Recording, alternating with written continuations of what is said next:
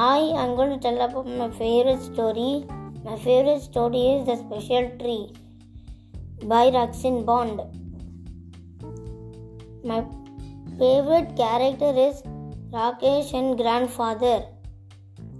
And one day, Rakesh and his grandfather went to school.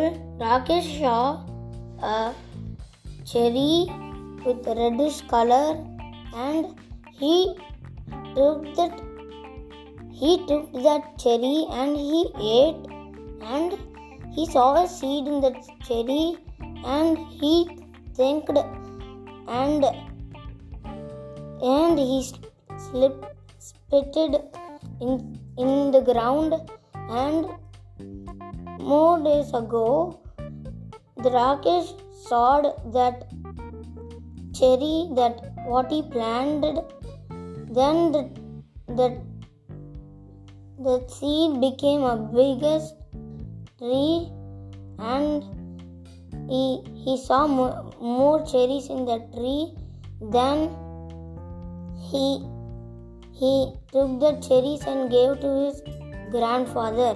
Thank you